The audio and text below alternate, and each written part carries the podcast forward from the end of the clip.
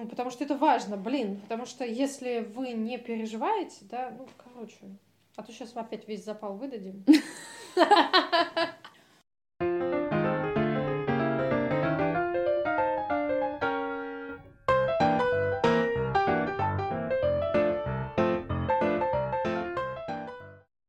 Всем привет! Привет, привет. Это подкаст «Весело и грустно». И с вами Настя Маркова. И Алина Жигунова. Мне кажется, сегодня будет в основном грустно, но серьезно грустно, без тоски. Но мы постараемся, конечно, и поржать. И сегодня мы с вами говорим, или мы друг с другом говорим, и с вами говорим. Нет, да не очень понятно, с кем мы именно. В общем, со всеми мы говорим про неблагоприятный детский опыт. Или еще его называют э, сокращенно НДО. На самом деле этот термин больше известен за пределами Российской Федерации. У нас пока не так много, ну, у нас в плане в России не так много исследований на эту тему. Но, по крайней мере, здорово, что про это начинают говорить. Есть литература, исследования, если вы забьете в гугле неблагоприятный детский опыт тест на, и, и посмотреть, какое bullshit бинго вы собрали. Выделяют вообще 10 факторов. Они звучат так. Физическое насилие. Второе. Сексуальное насилие. Третье. Эмоциональное насилие. Четвертое. Физическое игнорирование. Пятое. Эмоциональное игнорирование. Шестое. Психические заболевания у кого-то в семье. Седьмое. Развод. Восьмое. Зависимость от психоактивных веществ у кого-то в семье. Девятое. Насилие по отношению к матери. И десятое. Близкий родственник в заключении. Блин, 9 из 10. Да ладно. Не бинго. Ёпта. Мы об этом говорим, чтобы, не знаю, было, было понятнее, от почему иногда можно чувствовать себя плохо, хотя вроде бы все хорошо, и вроде бы у всех так, и какого черта. Неблагоприятный детский опыт, этот термин был введен конце 90-х специалистами по имени Винсент Фелити и Роберт Анда на базе исследования пациентов различных учреждений здравоохранения выявили корреляцию между здоровьем ментальным и физическим и тем, какая, собственно, жизнь была до 18 лет у этих пациентов. Выявили перечисленные выше 10 э, критериев, что они э, значительно способствуют не совсем качественной взрослой жизни в дальнейшем. Не, вообще это на самом деле тема сложная, потому что, мне кажется, она затрагивает э, много чего. И вот про всякие клише, про то, что все родом из детства, про детские травмы, про, про сколько можно уже это все мусолить, и вообще про травмы, что такое травма, что считать травмой, как найти эту грань, когда это уже травматическое событие, а когда еще нет. И на самом деле, а так ли много могут изменить родители, которые пытаются, ну, как-то выживать. И, да, к сожалению, обеспечивают только минимальные базы из разряда, чтобы ребенку было где есть, где, где есть что есть, где спать. И максимум это похлопывание по голове, да-да, да-да, все хорошо. Потому что... Ты молодец. Да, эмоционального ресурса тоже у, у родителей нет. На, на что-то есть более, более однозначные ответы, на что-то есть менее однозначные ответы, но почему еще хотелось, э, ну, мне, мне точно хотелось про это поговорить, а, потому что это как бы связано и с детьми, и со взрослыми. Если рассматривать детей как ребенка до, от рождения до 18 лет, а, в общем, после 18 ты, ты уже взрослый. Во-первых, во взрослом возрасте мы сталкиваемся с последствиями этого неблагоприятного детского опыта, который как бы опять частично дает ответ, почему так сложно бросить курить, помимо э, генетической предрасположенности к зависимостям, например? Почему вдруг ты начал пить? Неконтролируемо. Или контролируемо, но плохо контролируемо. Ну да, или а. почему вообще э, как бы есть такой паттерн использования психоактивных веществ, или есть да, склонность... или саморазрушающего поведения, или, или есть болезни. склонность к различным ментальным расстройствам в виде там депрессии, тревоги, пограничного расстройства личности или чего-то еще. Благоприятный детский опыт а, коррелирует вообще с огромным списком физических и ментальных расстройств. Это и аутоиммунные какие-то заболевания, если на, ну, на соматику переходить, сердечно-сосудистые, желудочно-кишечные. Есть вроде как даже исследования, что диабет и онкологические заболевания, но, если честно, у меня пока мысли, что это больше опосредованная связь. Что ты можешь из-за неблагоприятного детского опыта, например, у тебя может быть расстройство пищевого поведения, а из-за расстройства пищевого поведения у тебя может развиваться диабет, э, или ты можешь из-за неблагоприятного детского опыта употреблять психоактивные вещества, а из-за психоактивных веществ у тебя может быть, собственно, онкологические какие-то последствия. То есть я не думаю, что здесь есть прямая корреляция, но я могу ошибаться, потому что я конкретно не смотрела исследования. Если вы знаете, то можете кидать ссылочки э, во всяких там соцсеточках, на которые надо подписываться, э, вот, которые ссылочки будут э, в описании к этому эпизоду. И ко всем остальным эпизодам тоже есть ссылочки. Ну и то, что касается части детей, это ну, как, если ты знаешь, что как будто бы э, ты чуть больше можешь на это влиять. Э, попытаться избежать каждого из этих пунктов настолько, насколько ты можешь. А если избежать полностью, например, там эмоциональное игнорирование, да, какое-нибудь, сложно, потому что там мама может быть в депрессии, например, или угу. мама может быть, ну как бы или роди... папа, или папа. У родителя может быть один, э, ну как бы недостаточно близких э, родственников, которые могли бы о нем позаботиться. То, ну, ну здесь, ну там ты делаешь максимум, что вот, ну вот как бы так. Остальное там сексуальное насилие, физическое или я, я стала думать, насколько можно предотвратить, э, чтобы кто-то из родственников сидел в тюрьме. ну, учитывая э, а, современные реалии, да. достаточно сложно Просто. предотвратить да, этот момент. Но если ты знаешь, какие факторы могут привести к проблемам, сложностям, то ты можешь себя вести, ну, немножко превентивно стараться как-то обезопасить себя и своего ребенка от подобных ситуаций. Нельзя говорить гарантированно, что мы можем там на 146% защитить наших детей там от сексуального сексуализированного насилия или там от эмоционального или от экономического или еще от какого-то, да, но мы можем предпринимать какие-то шаги, способствующие тому, чтобы снизить вероятность развития подобных сценариев. Мне э, еще хотелось немножко по попугать фактами статистики, почему это, почему это плохо.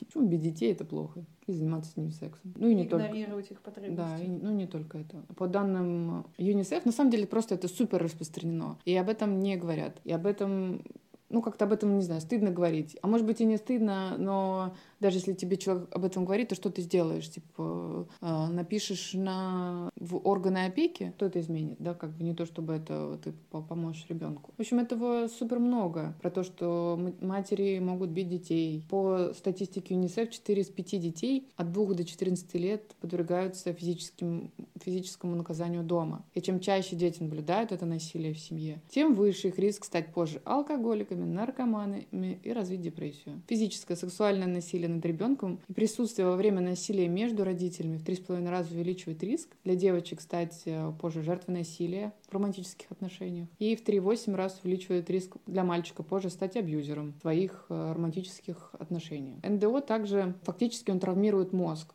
он изменяется по размеру и структуре. Да, могут изменяться э, эмоционально-регуляционные способности на уровне именно физиологическом и нейрологическом. Ты плохо можешь регулировать свои эмоции просто потому, что у тебя тормозные там, и возбуждающие процессы, они недостаточно а, адекватно развились, недостаточно качественно. Ну и понятно, что когнитивные способности тоже в такой ситуации могут значительно снижаться, потому что если в целом ты живешь в обстановке, где тебе нужно постоянно выживать, и ты постоянно находишься в ситуации какой-то опасности, тебе не до того, чтобы настраивать там, я не знаю, какие-то логические связи в своей голове, оттачивать мастерство там абстрактного мышления или Э, объема своей памяти, да, тебе бы вот до завтра дожить, и как бы и слава богу, ну или не богу, а себе. Ну да, да, на уровне гормонов это, если есть многократное повторение реакции на стресс, который фоново присутствует в жизни, может влиять на иммунный ответ тела,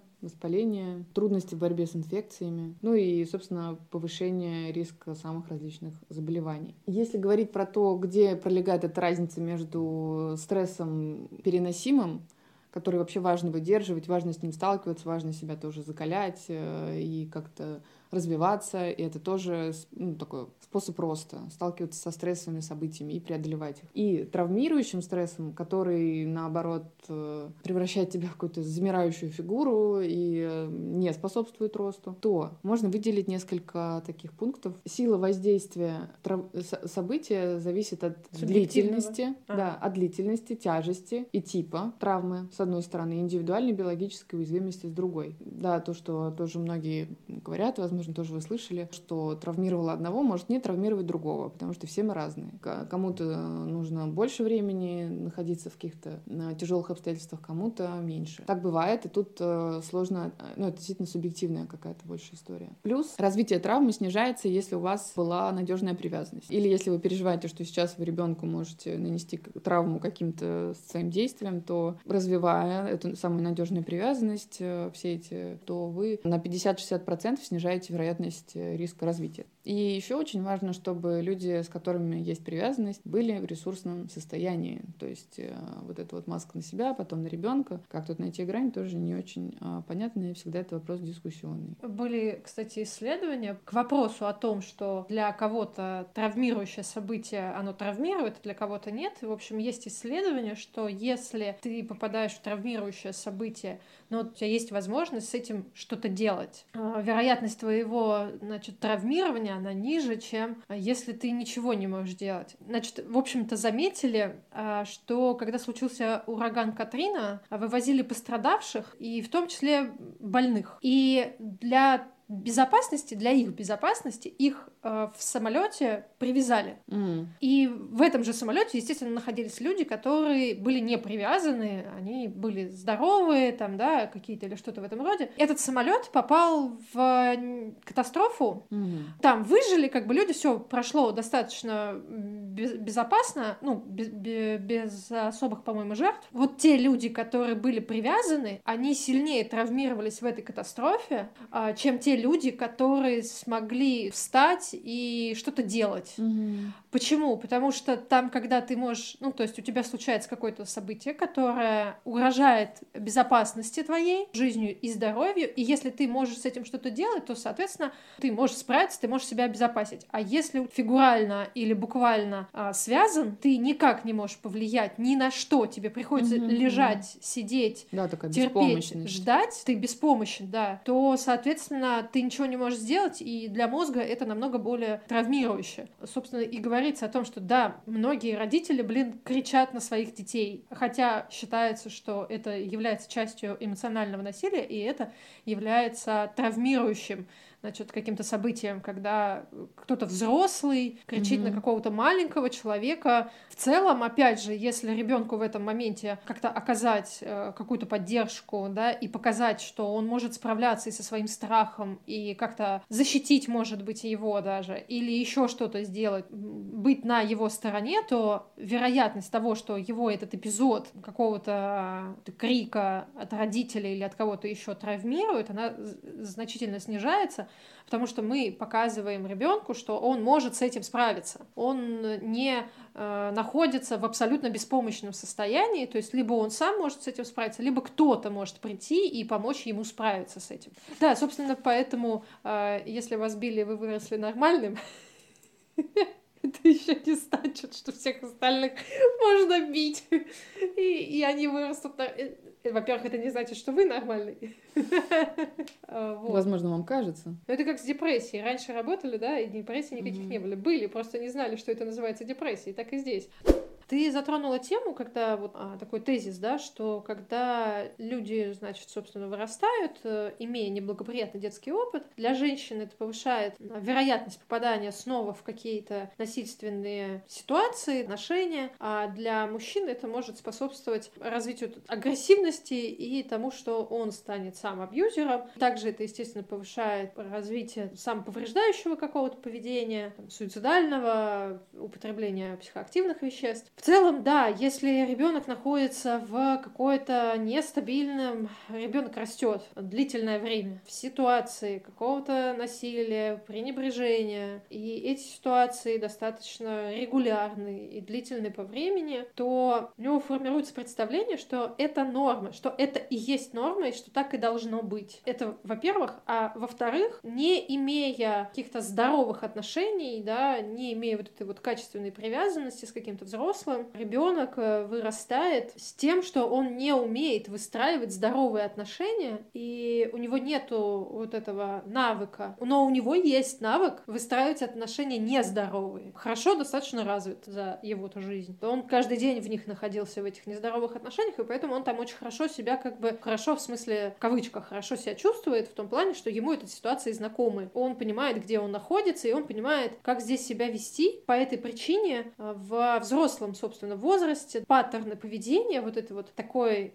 ну, хочется сказать паттерн поведения жертвы, но жертвы здесь как не как э, оценочное суждение, а как некое состояние, как некий статус, что ты себя ведешь как человек, который попадает какие-то вот эти вот абьюзивные ситуации, но ты это делаешь там неосознанно, не так, потому что тебе это кайф какой-то приносит, а потому что ты по-другому не умеешь, ты регулярно попадаешь в какие-то вот эти вот абьюзивные, какие-то неприятные, игнорирующие тебя отношения просто потому, что ты не умеешь по-другому. Это, естественно, касается и мужчин, и женщин, э, собственно, небинарных личностей, и вообще все равно по полу, там, и гендеру и так далее. И неважно, это партнерские отношения, любовные какие-то романтические отношения, или это могут быть и отношения рабочие, и отношения дружеские, там тоже, в принципе, может присутствовать и абьюз, и игнорирование, и все в таком духе. Это вообще все называется такой виктимизацией, слово виктим жертва, то, собственно, как жертва ты начинаешь себя вести, как, опять же, жертва в кавычках. Не хочется вешать ни на кого никакой ярлык. Не хочется, да, чтобы э, люди считали себя жертвой, те, кто не хочет считать себя жертвой. Это термин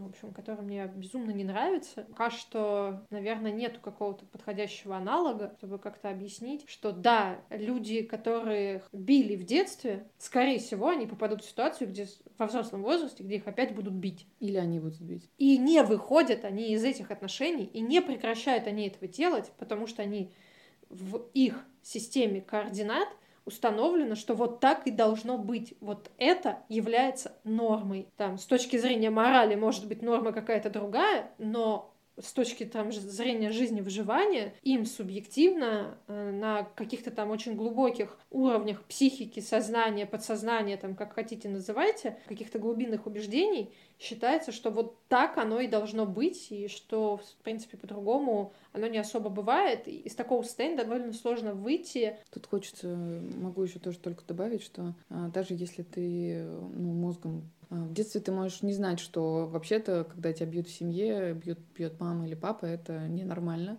Во взрослом возрасте, скорее всего, ты уже знаешь, что, что такое хорошо, что такое плохо, в среднем по больнице. При этом твоя там первая реакция в, в состояниях эмоционального какого-то, возможно, перенапряжения, усталости, она может быть именно такой, ну, такой повторяющий паттерн из э, детского возраста. И это не то, чтобы суперконтролируемая история. То есть даже если ты знаешь, что так делать плохо, к сожалению, это не то, от чего так легко избавиться на уровне осознания, просто узнав. Это поведение может сохраняться даже при том, что ты социализируешься, ты видишь, что у других людей по-другому, ты замечаешь, что у тебя как-то не так, и ты вообще начинаешь замечать, что тебе вообще не очень это нравится, и что вообще-то можно как-то иметь какие-то более бережные отношения, но ты все равно из раза в раз попадаешь в какие-то не очень бережные отношения. В основе вот этого вот порочного круга лежит чувство стыда, которое формируется у маленьких людей, когда они находятся в ситуации какого-то вот неблагоприятного детского опыта, то есть насилия, игнорирования. Почему? А, потому что в общем и целом... Давай я спрошу. А почему? А почему? Не, ну ты говоришь, почему, и начинаешь а. сама отвечать. Ну да. Почему? Почему? Объясняю, почему. Значит, э, в идеальной картине мира маленький человек, он не просил, чтобы его создавали, и проводили в этот мир. На каких-то очень, опять же, глубоких э, эволюционно обоснованных ощущениях и паттернах он ожидает, что те люди, которые привели его в этот мир, они должны о нем заботиться, потому что по-другому он просто не выживет. У человеческих детей очень, они абсолютно там не способны выжить самостоятельно после рождения. Если с ним рядом не окажется взрослый, который будет о нем заботиться, он умрет через несколько часов, просто тупо замерзнет. Даже в, там в комнате комнате с 28 градусов тепла. Если эти взрослые, которые привели его в этот мир, о нем не заботятся, то эгоцентричная психика детей а эгоцентричная она, потому что она так устроена, что ему кажется, он является центром мира, и все крутится вокруг него, и это нормальный этап развития, который там проходит к пяти годам, по-моему, да, или к шести, или что-то около того. Ему кажется, что а, то, что он страдает, то, что там его бьют, или то, что не замечают там каких-то его потребностей, это происходит, потому что он какой-то плохой, что он какой-то недостаточный, что он какой-то не такой, а, каким должен быть, и поэтому с ним так плохо обращаются. Особенности нашего внимания и восприятия устроены так, что мозг, в принципе, он ищет э, всегда какие-то подтверждающие события, это даже есть такая когнитивная ошибка. Мы фокусируемся на том, чтобы подтвердить свою какую-то теорию. Естественно, это все происходит на не совсем, вообще не на осознаваемом моменте в детском возрасте, понятное дело. В конце концов, вырастая, э, человек обретает вот это чувство стыда не потому, что он делает что-то не так, а потому что он в принципе существует. Ему стыдно за то, что он в принципе есть. И что бы он ни делал, как бы он ни работал, с кем бы он ни общался, и какую бы обратную связь от людей и мира он бы не получал, ему все время стыдно за то, что вот к нему, с ним вот так вот, ну, особенно если хорошо как-то обходится, есть вот это вот ощущение, блин, какого черта, мне стыдно, что людям пришлось ради меня, из-за меня, для меня. С одной стороны, на когнитивном уровне ты понимаешь, что, ну, блин, вообще у каждого человека там свой выбор, там они могут ли мне не помогать, они имеют право ко мне не так, не так хорошо относиться, они просто так хотят, я вообще-то заслужил, и так далее, и так далее, и так далее. Ты находишь себе тысячу там каких-то а, объяснений на когнитивном уровне, что это, ну, так нормально, что это все так и должно быть, но вот это вот какое-то базовое внутри э, тебя ощущение стыда за то, что ты вообще существуешь, оно тебя не покидает, и из-за этого ты попадаешь, собственно, в каждый раз в эти абьюзивные отношения, в какие-то нездоровые там какие-то отношения, потому что они тебе подтверждают, что да, ты говно унылое, и с тобой так можно обходиться. Естественно, человеку, ну, хреновый, и он пытается как-то с этим справиться, и отсюда и психоактивные вещества, и самоповреждения, потому что терпеть физическую боль проще, чем душевную, все вот эти вот дезадаптивные какие-то неэффективные паттерны. С одной стороны, ты, тебе ужасно плохо и неприятно, ты от этого страдаешь, но с другой стороны, ты не веришь абсолютно там на 1146%, что ты заслуживаешь какого-то хорошего отношения к себе. У тебя есть вера в то, что с тобой вот так и надо обходиться. С одной стороны, тебе в этом плохо, а с другой стороны, ты считаешь, что так и должно быть. В общем, говно — это жизнь. Потратите потом кучу денег Угу. Это я вам как на собственном опыте рассказываю. Кучу денег на психотерапевта. Нахуй надо? Лучше сразу растите нормальных детей. Вот. Вспоминаются какие-то фразы из детства, типа, ну ты с ними не водись, с них там толку не будет. Ну, про каких-то детей, у которых какие-то неблагополучные, условно, родители. Когда ты ребенок, это может быть не очень понятно, почему именно так э, родители видят, да, родители смотрят там на родительскую семью, ведь как они живут, и понимают, что не перспективно, например. Наверное, наверное, к сожалению, они правы. Но как будто бы это влечет за собой, ну, были правы, да, что, скорее всего, вот в тех условиях, там, когда мы росли в 90-е, довольно низкая вероятность, что у этих людей что-то сложится, они как-то выберутся вот из этого а, дерьма происходящего. Но как-то не, очень не хочется, чтобы было так. Очень не хочется, чтобы это было нормой.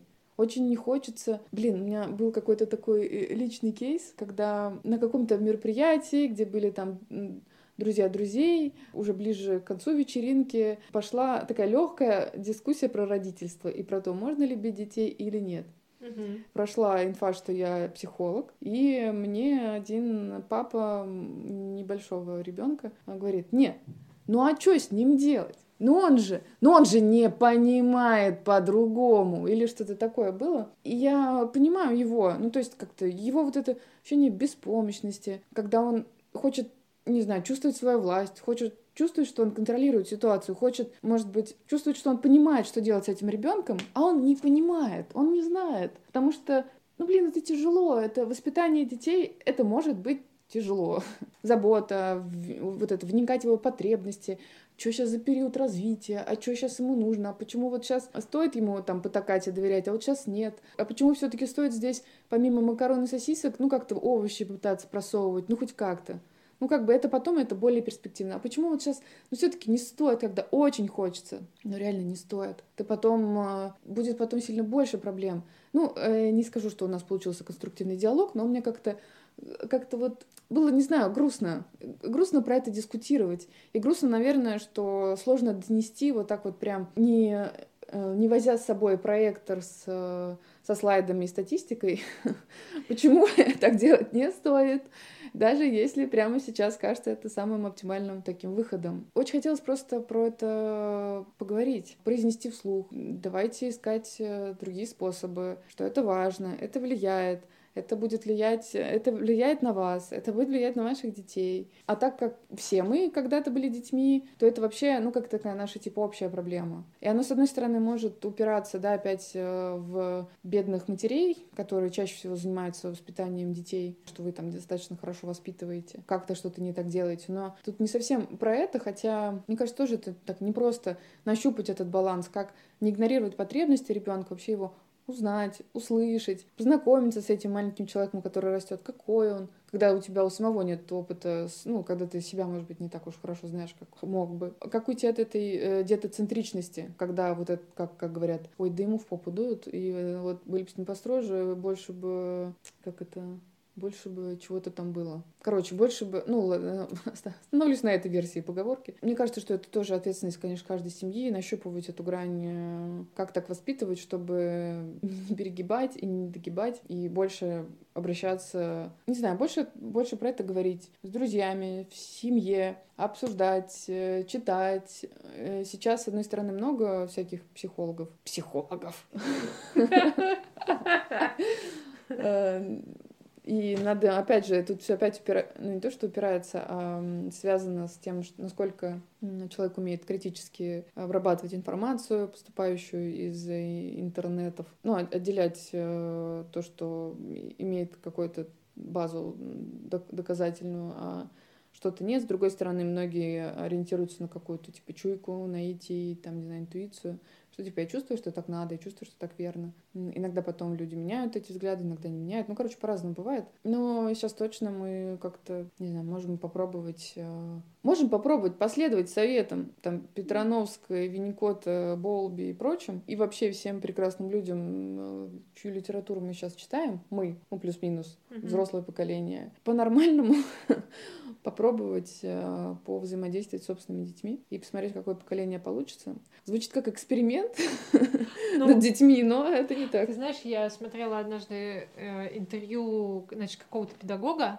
и она там сказала, говорит, вообще педагогика а, и воспитание — это всегда, ну, такой отложенный эффект. То есть угу. мы, говорит, применяем педагогические технологии сейчас, да. а результат мы видим через 20 лет. И вот через 20, через 30 лет мы поймем, какую хуйню мы сегодня творили, и что ее творить не надо, и наши дети будут вести себя как-то по-другому, но натворят какой-то своей херни. Угу. Вот. И, и потом Классно, что мы развиваемся, классно, что мы замечаем, классно, что мы перестали бить э, детей указками в школах э, в какой-то момент, э, да. Мы точно перестали. Ну да, общество, да, мы перестали считать это нормой, это вообще перестало быть частью школы, и сейчас это даже там какие-то скандалы, интриги, расследования, если что-то подобное, mm-hmm. да, случается. Теперь мы можем, собственно, перейти к тому, что бить детей в семье это тоже не норма, и с этим, чтобы это тоже было скандалом, интригами и расследованиями,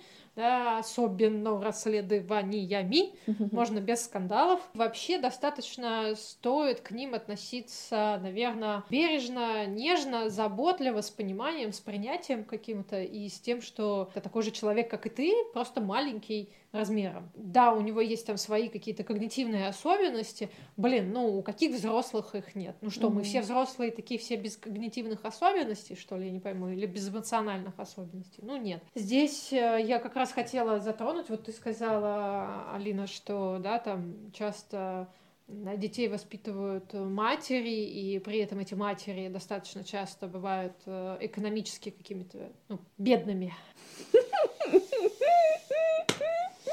по системе толерантности э, плохой термин, не знаю, на, на троечку подобрала, я бы сказала. а, экономически а, не недостаточно э, обеспечивающими базовые потребности своих детей, да, вот. А, значит, э, это, блин, не только ответственность этот матерей, это вообще ответственность как минимум тех двух людей, потому что инцидент с непорочным зачатием, он был единожды в истории, и то под вопросиком, как бы, да, а в остальных случаях все таки присутствует э, порочное зачатие двумя, как минимум, людьми, поэтому, как минимум, эти двое должны... Классно было бы, если бы они несли, конечно, ответственность за свое а, решение, осознанно или не очень.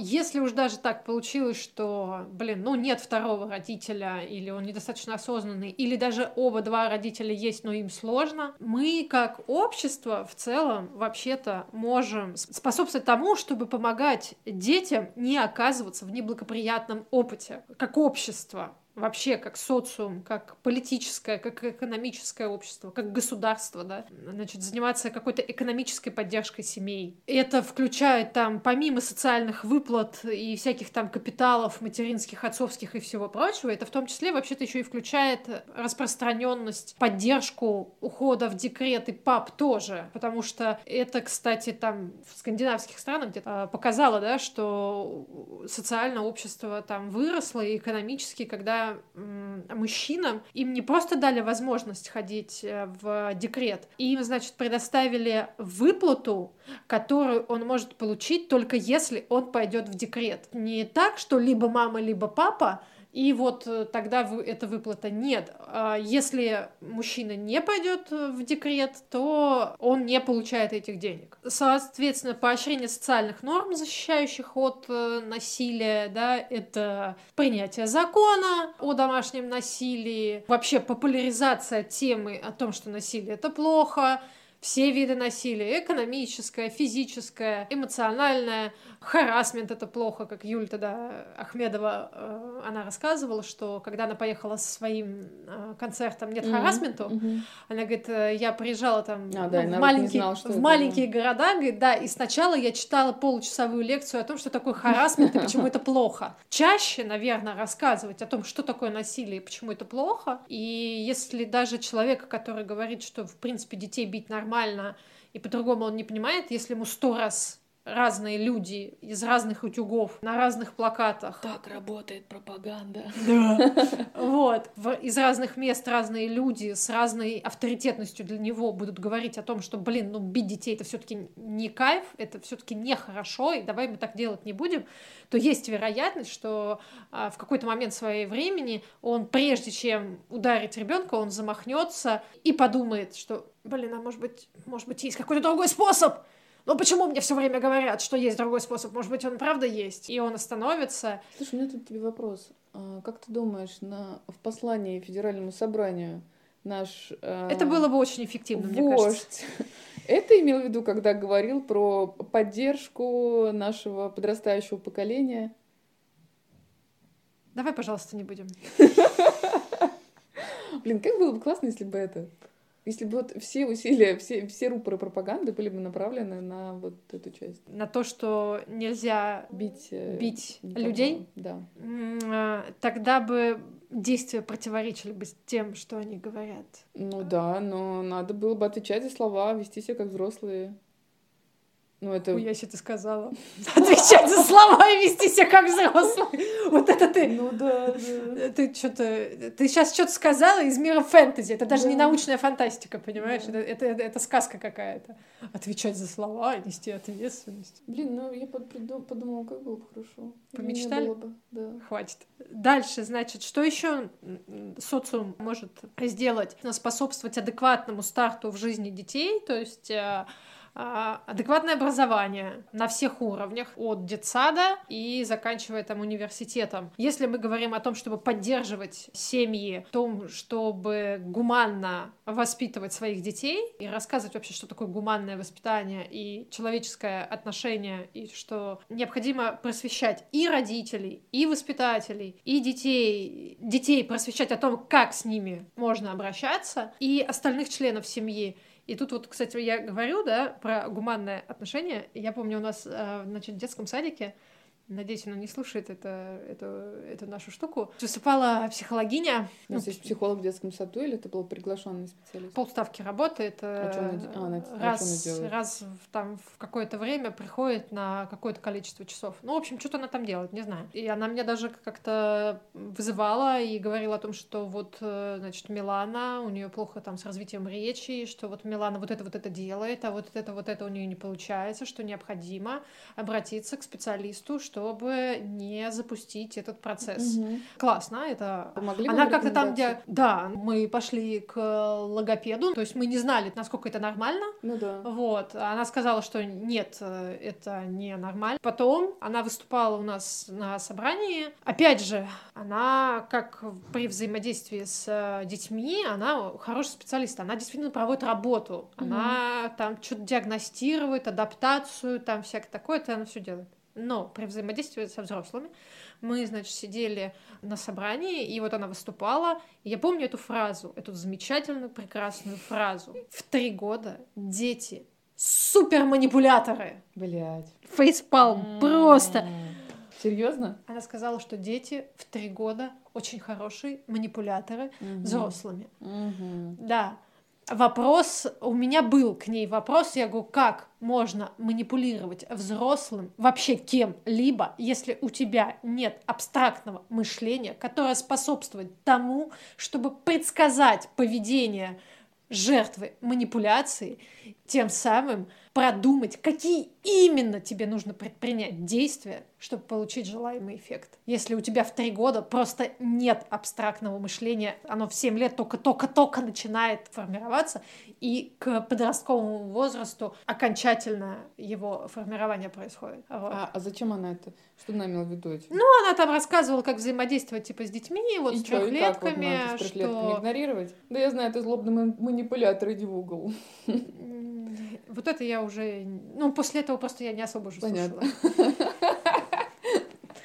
Нет, вот. я согласна, что, допустим, э, моя дочь может сказать очень таким, о, конфетка сейчас будет. И вот это что-то такое, такое жалобное как лицо будто вот этого котика, да, котика да, да, из Шрека. Но эм, пытаются ли дети получить желаемое доступными им способами? Да, Понимают ли они, что когда они э, вот, вот, вот такие вот милые на них так реагируют, а когда они вот такие, на них по-другому реагируют? Да, они учатся, они не дебилы. Ну, манипуляция это немного про другое. Дети в три года действительно могут с бабушкой себя по одному вести, с папой по другому, с мамой по третьему. То, как вы себя ведете со своим начальником, и то, как вы ведете себя со своей подружкой, и то, как вы ведете себя со своими родителями, это разное поведение. Так и у ребенка. Это нормально, что ребенок в разных, с разными людьми ведет себя по-разному, потому что это разные люди, и с каждым он выстраивает свою какую-то коммуникацию. Но это не означает, что его за это нужно бить. С ним все равно можно, даже с трехлеткой, сука, можно договориться. Да, это непросто.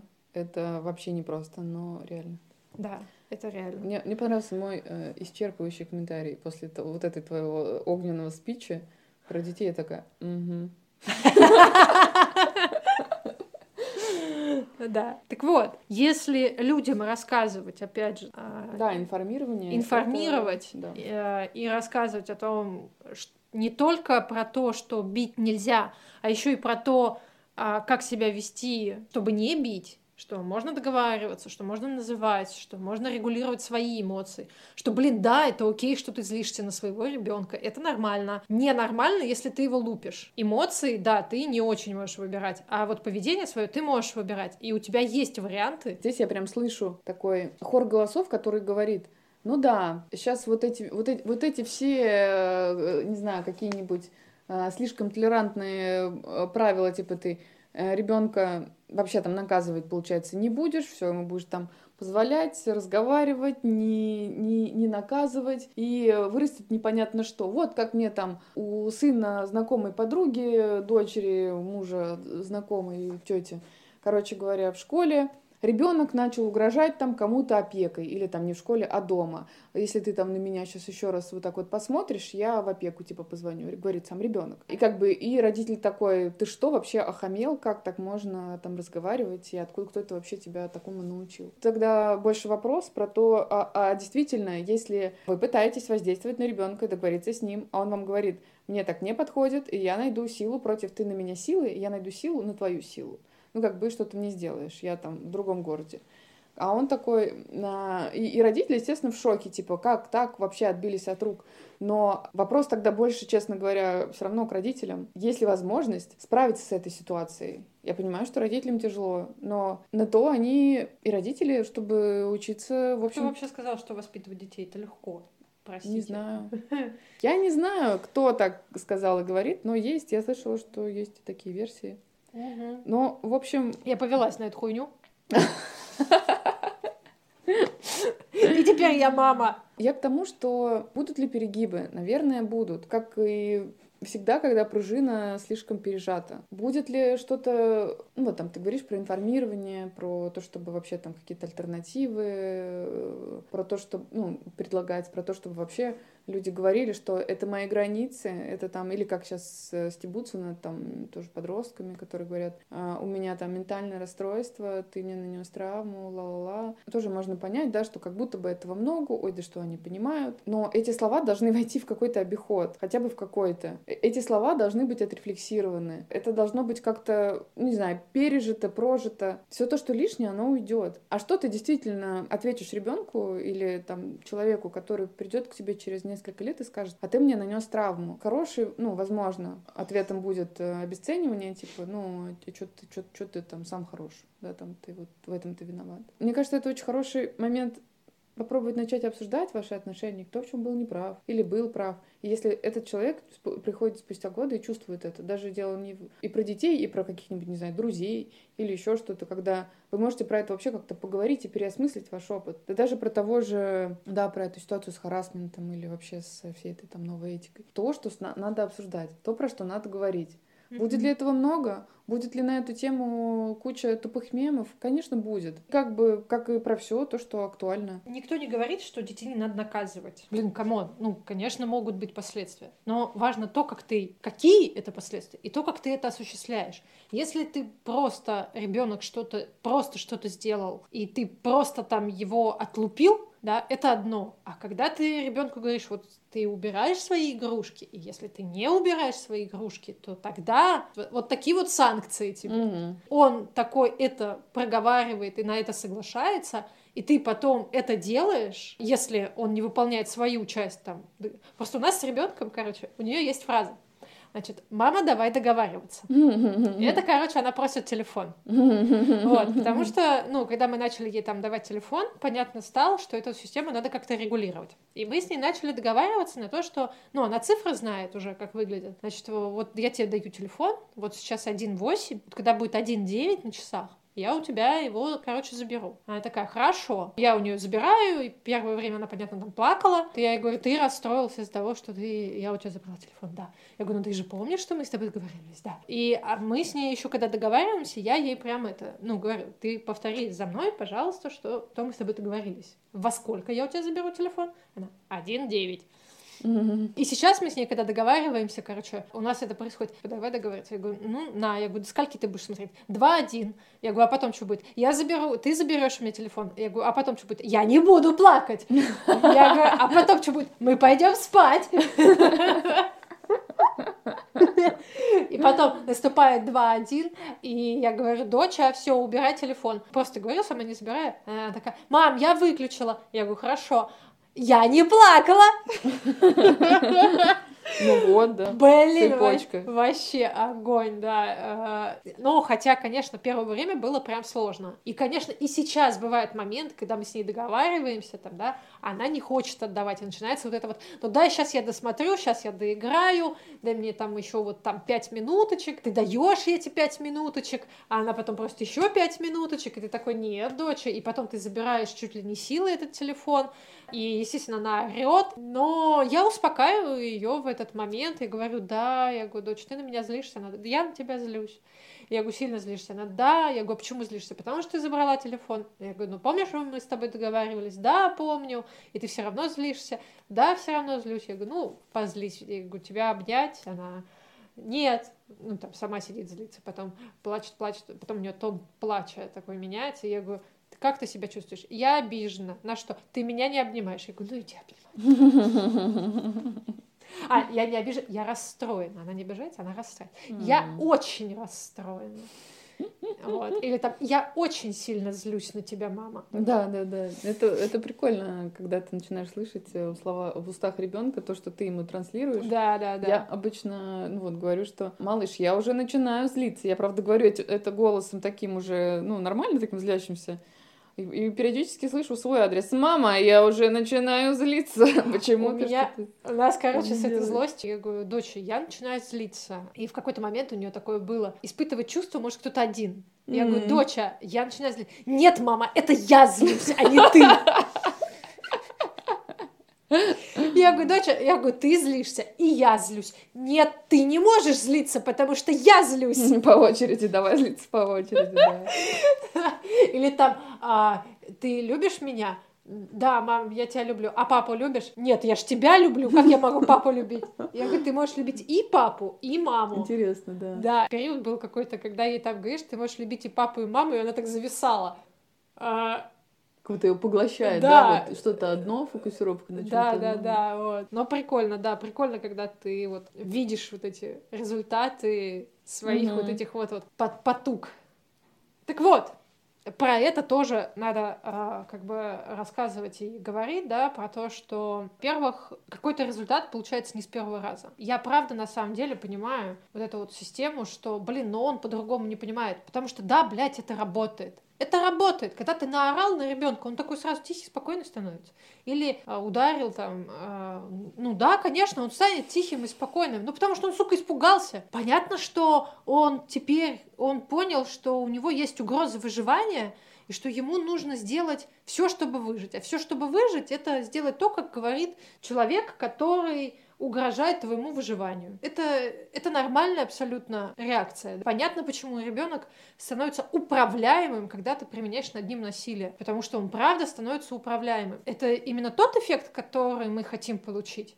Мы хотим получить человека, который постоянно думает, что он вот сейчас умрет, что над ним вот так вот постоянно висит угроза. Блин, ты начала говорить про крик, и я прям вспоминаю наше утро когда Ника уставшая, я уставшая, и я ей говорю, Никуша, одевайся, Никуша, одевайся, Никуша, одевайся. Никуша, давай мы не будем, как в прошлый раз, когда мы уже обе там расстроились, рассорились.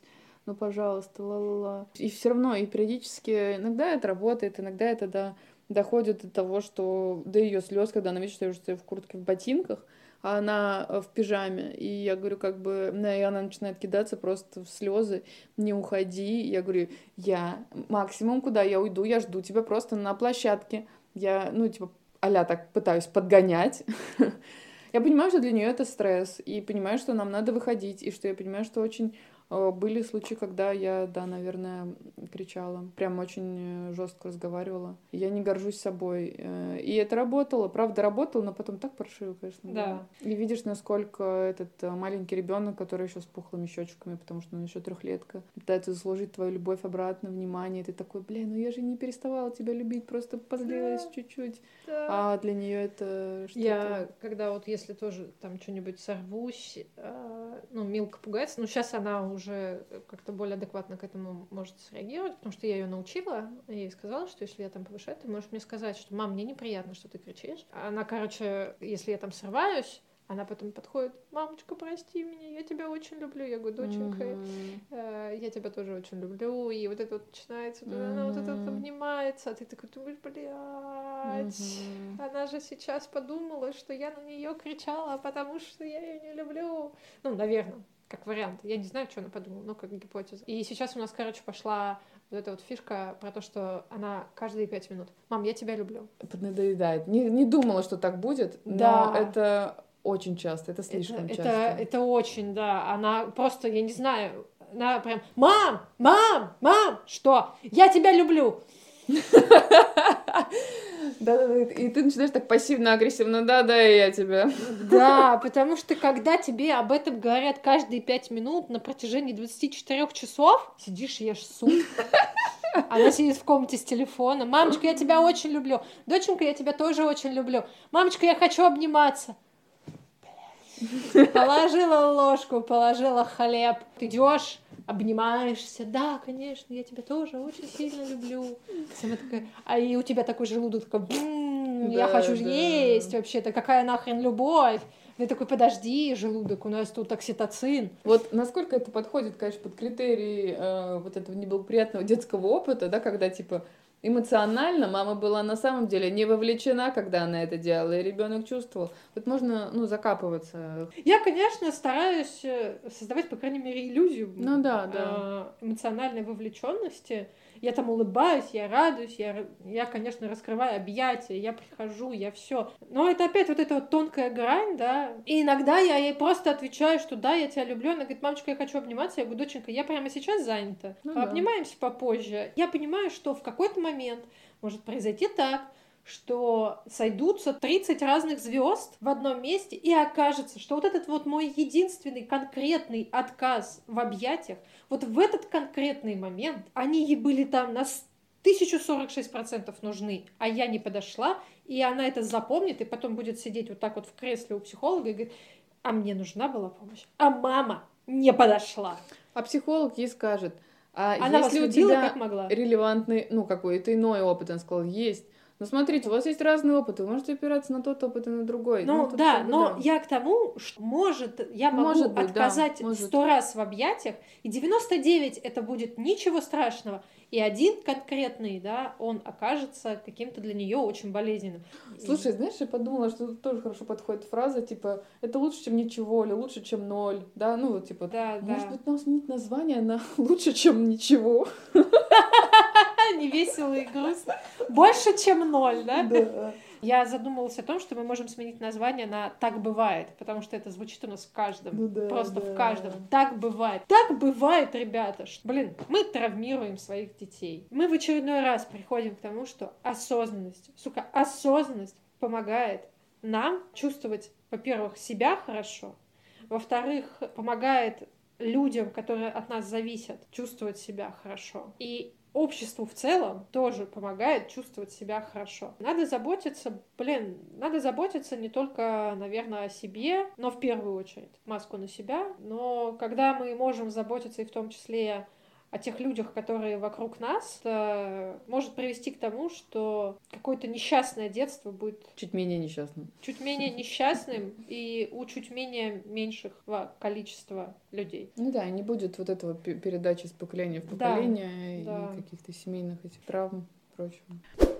А, я тоже немножко почитерю и подсмотрю коллег э, по поводу итогов. Но я с ними, собственно, согласна, и это примерно то, о чем мы сейчас уже и говорили. Ну, во-первых, про то, что НДО этот наш неблагоприятный детский опыт, даже непреднамеренный, оказывает значительный эффект, который может передаваться из поколения в поколение. И он накладывает отпечаток на нас. Но при этом ну, нас никто специально не научит, э, как справляться с этой травмой. Сами можем научиться этому с помощью терапии, книг друг друга, поиска вообще способа этого разрешения. И да, важно помочь себе, потом детям, буквально, вот в буквальном смысле из, изменив ДНК, потому что стресс, он ну, влияет и проникает, как ты говорила, типа на самые глуб, глуби, глубинные уровни, в том числе и на уровень ДНК. И создать э, максимально безопасную привязанность всех возможных, доступных для родителей, которая как раз поможет человеку, маленькому ребенку, чувствовать себя по-другому, иначе, чем мы. Плюс, помимо того, что НДО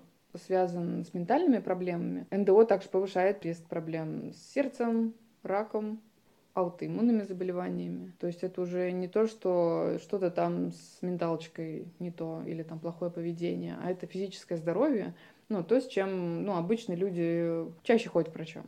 Вот. Чем к психотерапевту. Ну да. Это довольно значимые нарушения, на которые стоит обратить внимание. Тоже это как такая одна из мотиваций. Главные стратегии помощи и вообще работы с НДО — это профилактика, терапия, именно с учетом этих данных, с учетом этих знаний, информирование, нормализация, да, что есть норма и что не норма, социальная поддержка и поддержка малообеспеченных семей, не только военных. Кому я это сказала, не очень понятно, но мне бы хотелось, чтобы было не только военных. Что там? Вот, я выводы сказала. Да, ты выводы, выводы Хорошие выводы. Отлично. Всем до свидания, подписывайтесь.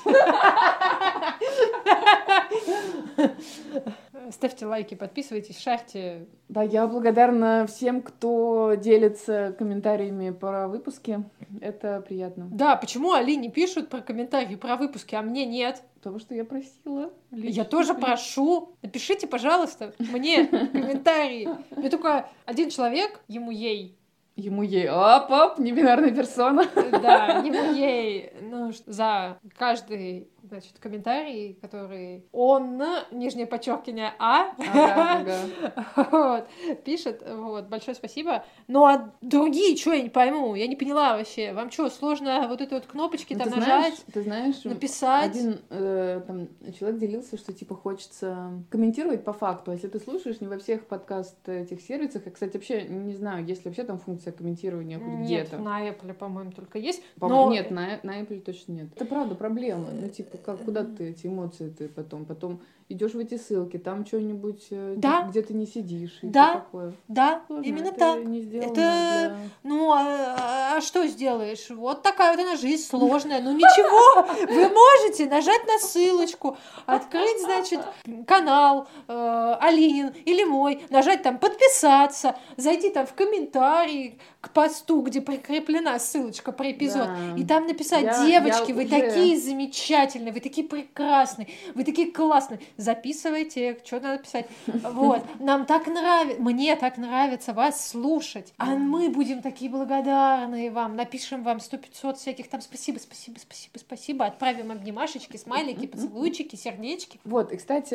я так ну, насколько тоже я слышу по отзывам, что нравится формат типа такого лампового разговора. Если кто хочет побеседовать с нами вместе, пишите, что-нибудь придумаем, может быть, совместное да. какую-то Может тему. быть, у вас, да, Я... на что-то конкретное бомбит, да. и вы хотите про это бомбит поговорить, и мы можем организоваться с вами вместе побомбиться. Угу. Вот. Желательно вживую, конечно. А если вы не из Волгограда, а где-то в другом месте, а, то вы тоже можете написать нам, и мы что-нибудь придумаем. Спасибо, технологии. Всем да, пока. У нас здесь, правда, ламповые. У нас здесь лампа горит. Да, просто, просто буквально стоит лампа. Да, просто буквально стоит лампа. И чай есть, и печеньки есть и даже джем э, вишневый. Пока что есть. Вот. И удобные кресла. Для, два. для двоих. Для двоих. Для третьего есть э, стул. Стул. Нормальный стул. Всем пока. Спасибо. Всем э, благоприятного опыта. Не только детского, но и взрослого. Да. Да.